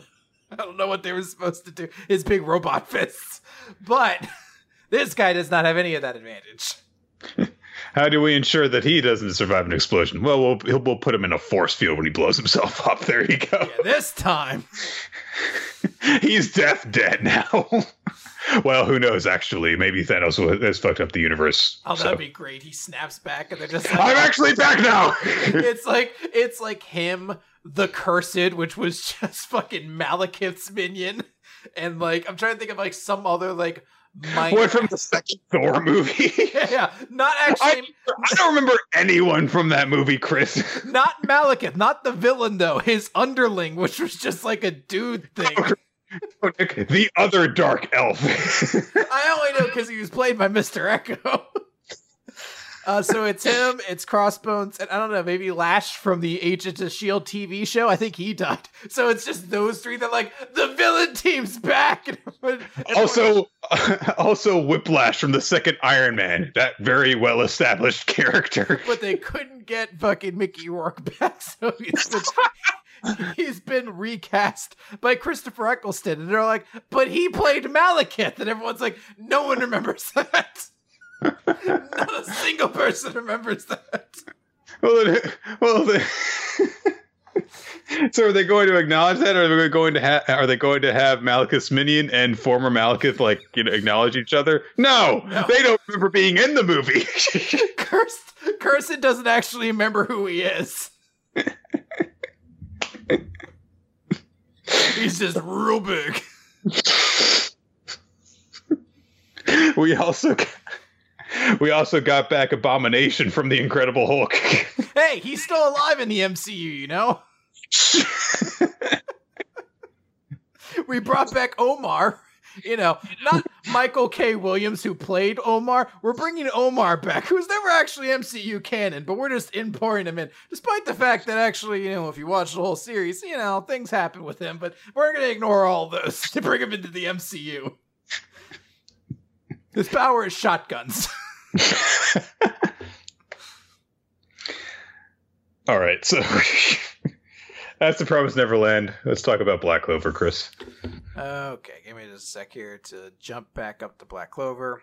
Black Clover, page 180, Sharpened Blades. And we get a cool kind of like double color page spread of uh, four of the captains Fuego Leon, uh, Nozel, uh, Yami, and of course everyone's favorite heroic Jack the Ripper. I love how they're all using specifically blades, Mhm. except for Fuego Leon, who's just got Salamander there with him. I don't use blades. This is my power. Fuck off. I want to be part of the group pose. I do also like the way they play with depth in this cover spread because Yeah. there's a lot like the first person, the first blade you see is the green one in front of Yami, but that's Mhm. not his. It's Jack the Ripper's, and the tallest Right. one next to Jack the Ripper's Nozel. It's just cool way. You think that they're doing that, and Yami's like, "Hey, you're getting a little close there, buddy." It's like, hey, Chief, you want to, hey, Jack the Ripper, you want to move that back a little bit? And Jack the Ripper's like, "What? What's the problem? you don't trust me having blades around you? It's not like I wave them around psychotically." I I know I make this joke every week at this point, but I really can't stress how insane it is to me that there is a heroic Jack the Ripper character who's a psychotic blood slice mage. it's so fucking weird to me. So we start this week. Uh, we found out that Langris has his like ultra spatial shield on right now, so nothing to get through it. And uh, Finral shows up and is like, "Hey, you guys get out of here." I guess that was Finral's dad, actually, who we saw before almost get eviscerated by that like big. Mhm. But he he survived. I don't know how that Which makes sense because work- he was using spatial magic to try and cancel it out, but he couldn't do it successfully. I just don't get how he's like how that piece of Earth is still floating there. Space magic, Chris. Yeah, I guess. uh, so they're like, "Hey, we're gonna get you out of here." And then the one girl's like, "You come back alive, right?" He's like, "I will, and I'll bring Langris with me." And the king's So- really upset. Sorry, go ahead. So cool. The king's really upset. He's like, "Why didn't you evacuate me fast?" and then they set up a portal. He's like, "Fine, take your time, will you?" And Langris like cancels it. Like uses his magic. He's like, "No, you just stay tight. I'm gonna shave you into little pieces." I like to think that the portal was just sitting there for a second, and the king like took his sweet time, like walking towards it in order to complain about it. Take your sweet time, will you? I'll I'll show you guys. I'm going to, I'll, I'm going to have a team competition and butcher you in every single match. oh God! doing like the Ric Flair walk. Like, Woo! They're just like, get to the goddamn portal. Like, no, no, no! You have to turn around as part of the strut. He turns around and walks back the other way. Starts elbow dropping his, his he take he does like three turns. Like it's right there in front of you. Uh, so Jack, so Jack the Ripper's like, ha! I haven't seen a guy like you in a while. You look like you'll be worth slashing up. And he uses Death Scythe, lunatic slash. Are we sure this guy isn't actually Jack Ripper and is secretly a serial killer? Because all of the signs are there. so he uses his Death Slice not to actually hurt Langris because it doesn't work. It just the spatial magic erases the wounds that would hit him. Uh, but it cuts a hole in the back of the building, which then knocks the Clover Kingdom King through, and uh, like uses that way to evacuate him. So he's like, "Now you're out of this by knocking you out of the building." And then they established that he was not trying to do that. He was just trying to slice up Yeah. plankers. Fucking idiot. so Langris sets up like these these giant spatial holes, and he's like, ah, and he throws them at uh at Finral, and Finral's blocking them with his. So they're basically having this kind of spatial magic war. Uh, it's kind of characterized as like orbs being thrown at each other, but sure. Uh, and like there's a whole thing where you know the, the two captains have to use their magic to protect themselves as well. So like yami has to use a black hole to suck up a couple spatial magics and jack the ripper uses uh, reinforcement magic to boost himself away. Uh, and they fire off their attacks. They're, they're they're trying to combat him. But yami's like unless we do something about that defense zone of his there's no way to get in close but uh, Finral's spatial magic can't fully cancel it out. And a long battle will be at a disadvantage. If we're going to pick a fight, we've got to make it a fast one. We'll just have to bull our way through. In order to do that, we need one more attack that could break through the defense zone. Jack's blades. and we get an introduction to the fact that Jack the Ripper is a fucking broken character. It's just like I can do anything with swords. It's like he's cut through all sorts of spells by transforming the very nature of his magic, using his innate murderous instincts. How do I kill this? it's literally, he's like, I must cut things apart, and that has made him the best mage ever. So they're like, and even though spatial magic is unique, he has soon acquired a property to cut it that's equal to spatial magic. You're like, why does anyone even have different magics? so he uses his magic to cut through. Like, there's a big Yami, uh, because Yami's attack could, you know, pass through stuff because it's just pure darkness. Uh, so they both use their their different attacks, and uh, Langris blocks it with his, his two automatic spatial things, and then they're getting like assaulted by a whole bunch of those orbs. It's like, oh no, what's gonna happen? But, well, they established that they broke his defense, but then they have no more attacks to actually attack him after that. yeah, but then Finral jumps in the way, and he's just like, yeah, uh, my magic can't defeat my opponent, but. And uh, Langris is about to be like, ah, I'm gonna kill you. But then it turns out Finral used his magic to teleport Yami and Jack the Ripper in super close to make them right there. And he's like, I'll save you and my friends. This this last sequence was really difficult for me to follow. Um, with the kind of you know repositioning and stuff that is required for this, it's you can and don't have the luxury to create this kind of this very chaotic everything taking up space on the battlefield thing. Because then it's like where the hell is everyone in, in position to each other? Because people get knocked around and you can't really follow where they're being sent to and it's kind of essential to know that with all this repositioning that Finral is responsible for. So I honestly had a really difficult time following the action of this chapter. Yeah, there is a difficulty there. I think part of that too is innately just that like spatial magic shouldn't have like a physical representation to exist in that same kind of way. So like a lot of the times when you're seeing stuff, it's just kind of like generic orb sort of stuff at times. So it's tough to kind of see what's happening with all that at points. Uh, I don't know. I, I think the thing that uh, people are saying that this is brought up before about Jack's blades, but it really does just kind of strike into that similar thing that's like Black Clover's characters are all so fucking like everyone could do everything.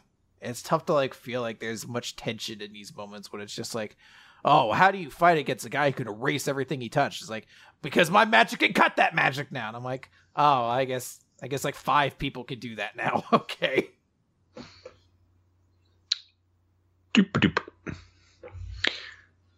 All right, let's move on to One Piece. 923, Emperor of the Sea, Kaido versus Luffy. Uh, last time, Luffy Versus got really, really, really mad. Marks. Last time, Luffy got really, really, really mad at Kaido because he thought that he had killed his friends by blowing up Oden Castle. So he punched him with his elephant gun and knocked Kaido uh, head first into the ground while he was still in his dragon form. Uh, so this time, um, people kind of just ob- observed the fallout from that for a little bit. Uh, people are running away from the, all the destruction that this has caused because a massive dragon has just fallen into town. Uh, Shuten Maru is kind of observing stuff from a distance at this point, and he's like, "All right, everyone retreat because I've got a bad feeling about what's going to happen here." Uh, Luffy starts rushing off towards Oden Castle, wanting to go check on his friends, and he's like, "Please, they've got to be okay." But he comes across Speed, the centaur woman uh, from before that left with Otama, and uh, he's like, "Hey, wh- what's going on? Wh- wh- where's Tama? You took her home, right?" And she says, "Along the way, Lord Kaido spotted me, and I fought hard, but I couldn't protect Master." Uh, and so now, on top of his friends being dead, Luffy thinks that Kaido has killed Otama. Uh, and he just, you know, remembers her saying, like, you know, I'll never forget the flavors I tasted today because of what you've done for me. And he just, he thinks to himself, I should never have left her alone. Law catches up with him and says, We've got to get the hell out of here. We've got to, we've got to flee. Uh, he might not have even realized what just happened. You're going to ruin our plans. And Luffy says, Well, if I destroy him now, it's all over anyway. Uh, we don't even know if Kin'emon's crew, if, if my crew, if your crew, if anyone is alive. So I'm just going to end this here and now. Um, so he challenges Kaido as he starts to get up. Kaido's clearly still drunk and uh, just calls him the hell out. Uh, pretty badass little shot that I wish had been given a bit more space to really be impressive of Luffy staring up at this massive dragon in the background. Yeah. Uh, and uh, Kaido's like, Who the hell are you? And Luffy says, I'm Luffy, the man who will be king of the pirates. And Kaido doesn't even say anything. He just launches his burst weapon at him immediately. It is pretty awesome. It's just like, who are you? The man will be king of the pirates. and so Kaido's like, ah, so you've come to Wano. Uh, and uh, we see that Luffy got out of the way of the blast uh, and also took speed uh, out of the way. He tosses her to uh, one of Kaido's men to get her to safety. And Luffy r- jumps right up into Kaido's face and starts launching his elephant Gatling gun, pummeling this dragon. What a bizarre sight to see! Just like massive cannonball fist punching this Shenron looking guy. Uh, and a- almost the rest of the chapter is just Luffy wailing on Kaido. He knocks him to the ground, which knocks him out of his dragon form. And everyone's like, holy shit, he just did that. Uh, and then Luffy transforms into his Boundman form, launches his Kong organ gun, and just keep continuously pummels Kaido over and over, knocking him for, into the ground until Luffy starts to get tired, basically, from doing it and everyone's watching everything from this point. You know, we see shots of Law and Hawkins, Shuten Maru all watching the fight. And then Kaido just gets up. And he's a little bit angry now. So he just does this we don't we don't see the attack. We just see the follow through motion, a samurai style, you know, so, uh, confrontation follow through slash thing, except with a mace and uh, he declares his attack as Thunder Bagua. Luffy deflates in midair and falls to the ground in a heap. And Kaido says, What king was that? Boy. And that's the end of the chapter. It's a supremely awesome chapter. I is gotta an awesome chapter. So I can understand why some people are like a little kind of maybe not crazy on this, but I, I really dig this. It's there's usually something along these lines in a lot of like One Piece fights. Like, I mean, there was like a sequence where Luffy would end up fighting the villain like once or sometimes even twice before he do it, like with Crocodile and Neru and um uh Lucci. Like they, they all had like single fights beforehand. And it is it was cool to see like Kaido or Luffy show up and just be like, Kaido killed all my friends. I'm gonna punch him in the face. Like even knowing that's the craziest shit to do right now. And it added so much more weight too when Luffy thinks in this chapter that he killed Otama. And Yeah. just seeing how angry he is at that, like how like much he was touched by this this kid and like the brief time they spent together.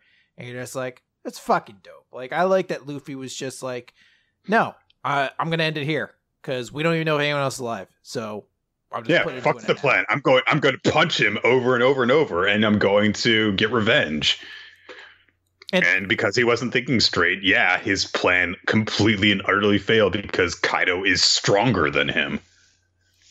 and it really does like set up this notion of like how the fuck does Luffy beat this guy at the end of this? Like this dude basically took Luffy out in a single attack. It looks like, Yeah. and that's after like taking this onslaught of attacks. Like this dude fucking just tanked it, stood up, and one shot this guy, and that's like. That's the feeling you're gonna have for the rest of this arc. Is like, how does Luffy beat this guy? And I'm like, that's dope. Yeah, because you know it's different from when uh, Luffy was getting his ass kicked by Katakuri. Because in this case, no, Kaido took all of his super strong punches. He took everything Luffy had, and then acted like it was nothing. So And it isn't like, say, Eneru or Crocodile, where defeating them was kind of like a puzzle to figure out. right, He doesn't have a Logia fruit, he has a Zoan, a very powerful one, but like he beats him in his normal ass form, so I don't know. so yeah, awesome chapter. Very much so. We're gonna wrap things up then with World Trigger. World Trigger! Chapter 166, Tamakoma 2, Part 21. I love this series. so, you thought that you got all the strategizing in the last chapter? No! No. No, another full chapter of strategizing! Hey, hey, hey! At the last like double page spread, they're actually in the match. That's true. I love this series. By the way, I've been rereading the the series proper to this point, and I Mm. forgot how fucking amazing the Ikoma Squad introductions are when it's these giant strategy meetings, and they keep cutting between like Ikoma, uh, OG Squad and Tamakoma actually going through strategy, like and breaking. You know what I like? Eggplant curry. and it's it's like a cut over, and it's just like they're having deep strategy. It cuts over to their squad. And Ikoma's just like, "Ah, I like. The, they have a super cute girl on their squad. That's very cool.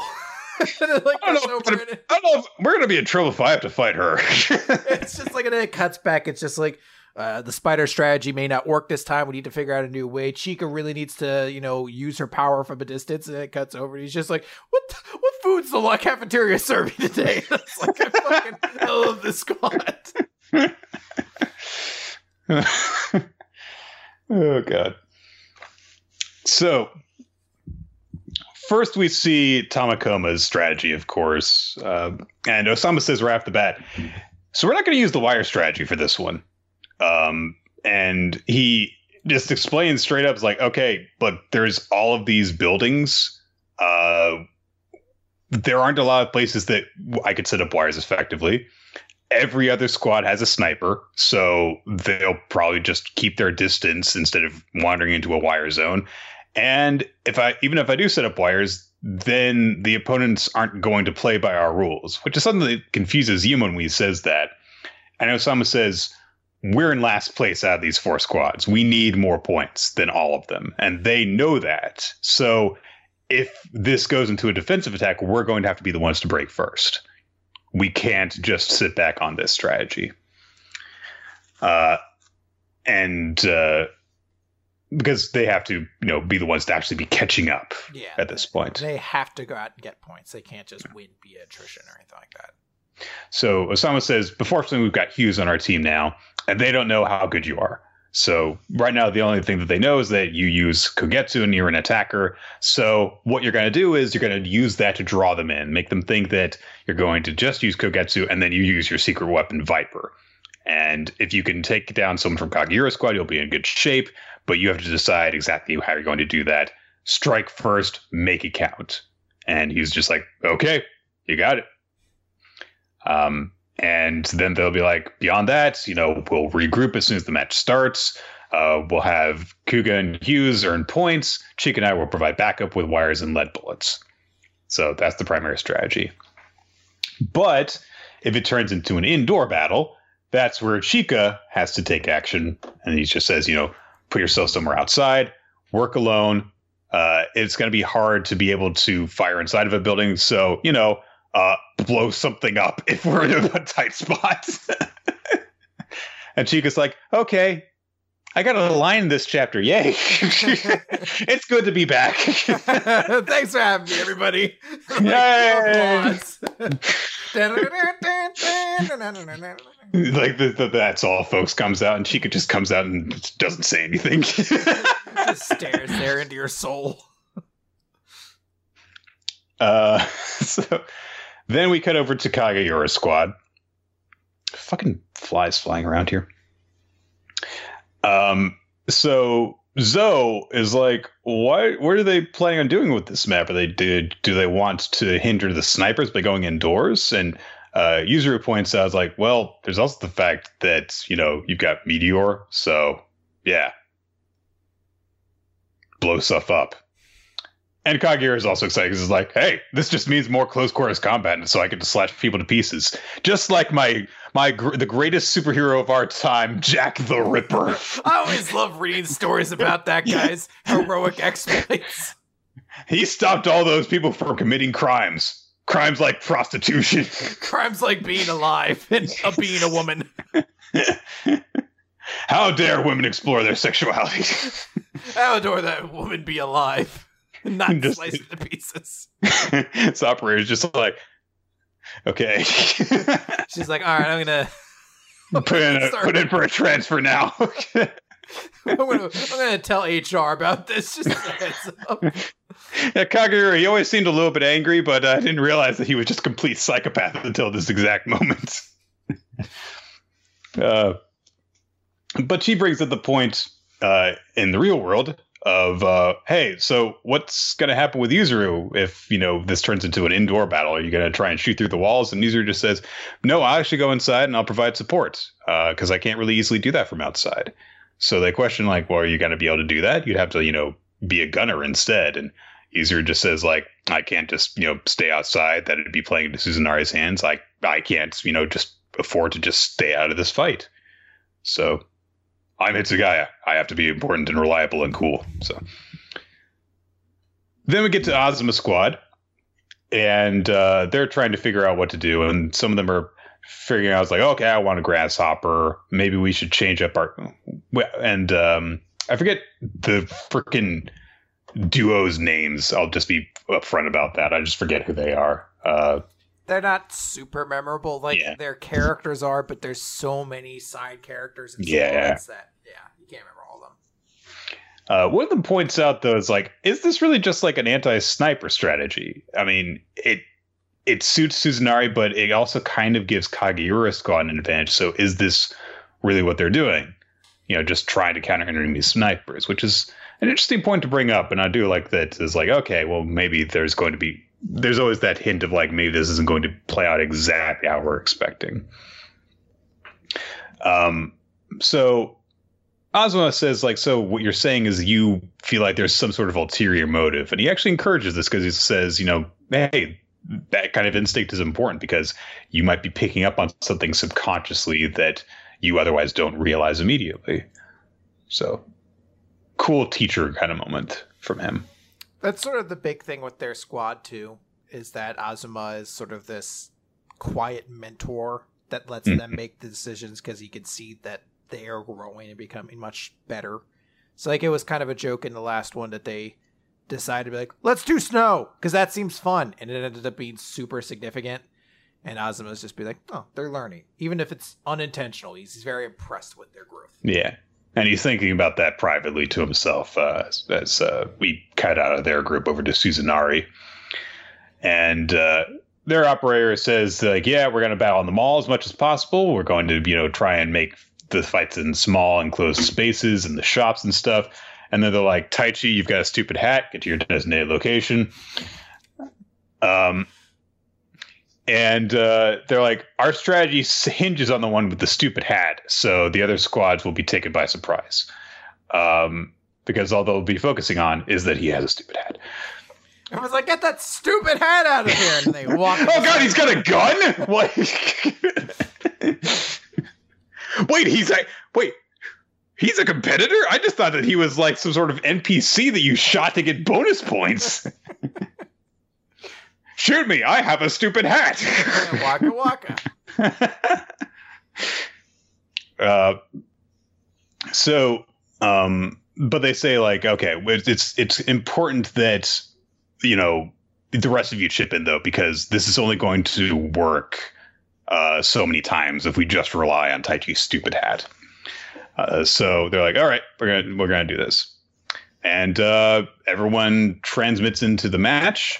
Big old cityscape, uh, cool wide shot uh, cityscape set at night, and that's something that uh, Ozma takes especially notice of. Like it's at night, huh? Uh, but you know, everyone of course is scattered all around the place in random locations to begin the uh, to begin the rank war. There's a couple other unique touches. Uh, Zoe does not have his trademark grenade launcher as last time. He actually looks like he's coming in with like an assault rifle. Yeah. So that's pretty interesting to see. Um, it's worth noting like there's some people who have already been dropped inside, and a lot of them look like they're attackers, except for Mhm. Chica, who looks like she's Chica's, inside. Chica's inside. Yeah.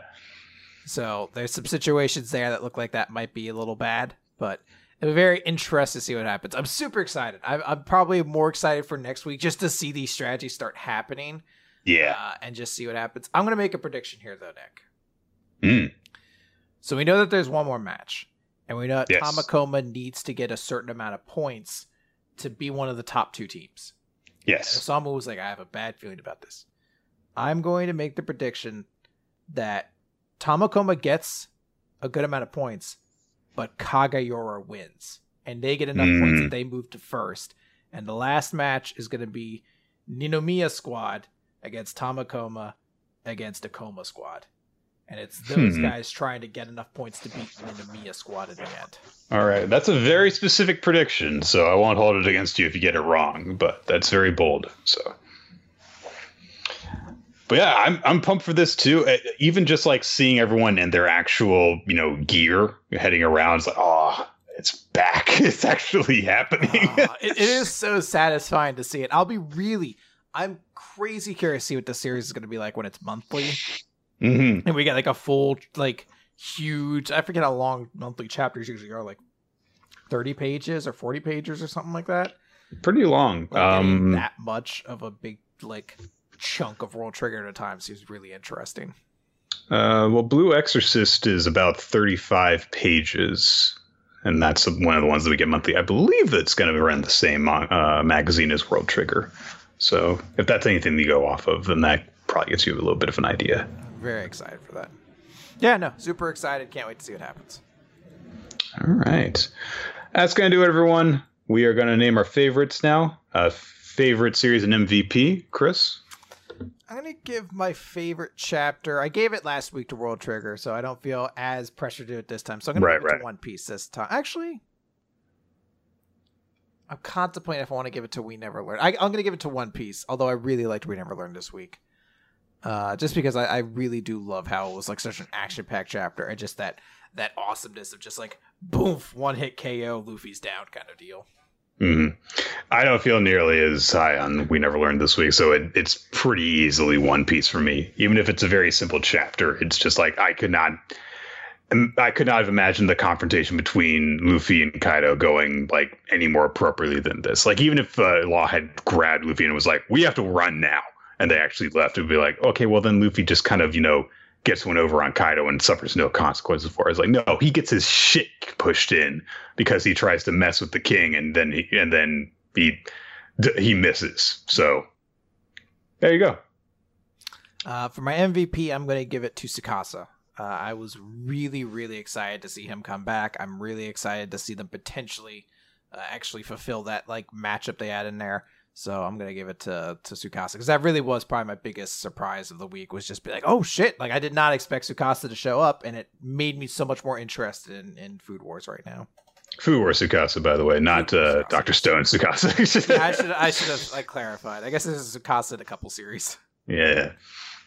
Uh, mine is uh, Rebecca from Eden Zero because she showed tremendous bravery in the face of getting raped a bunch. And uh, no, no. she, she got she struggled around all cute like when she was tied up. It was very erotic. A plus. God.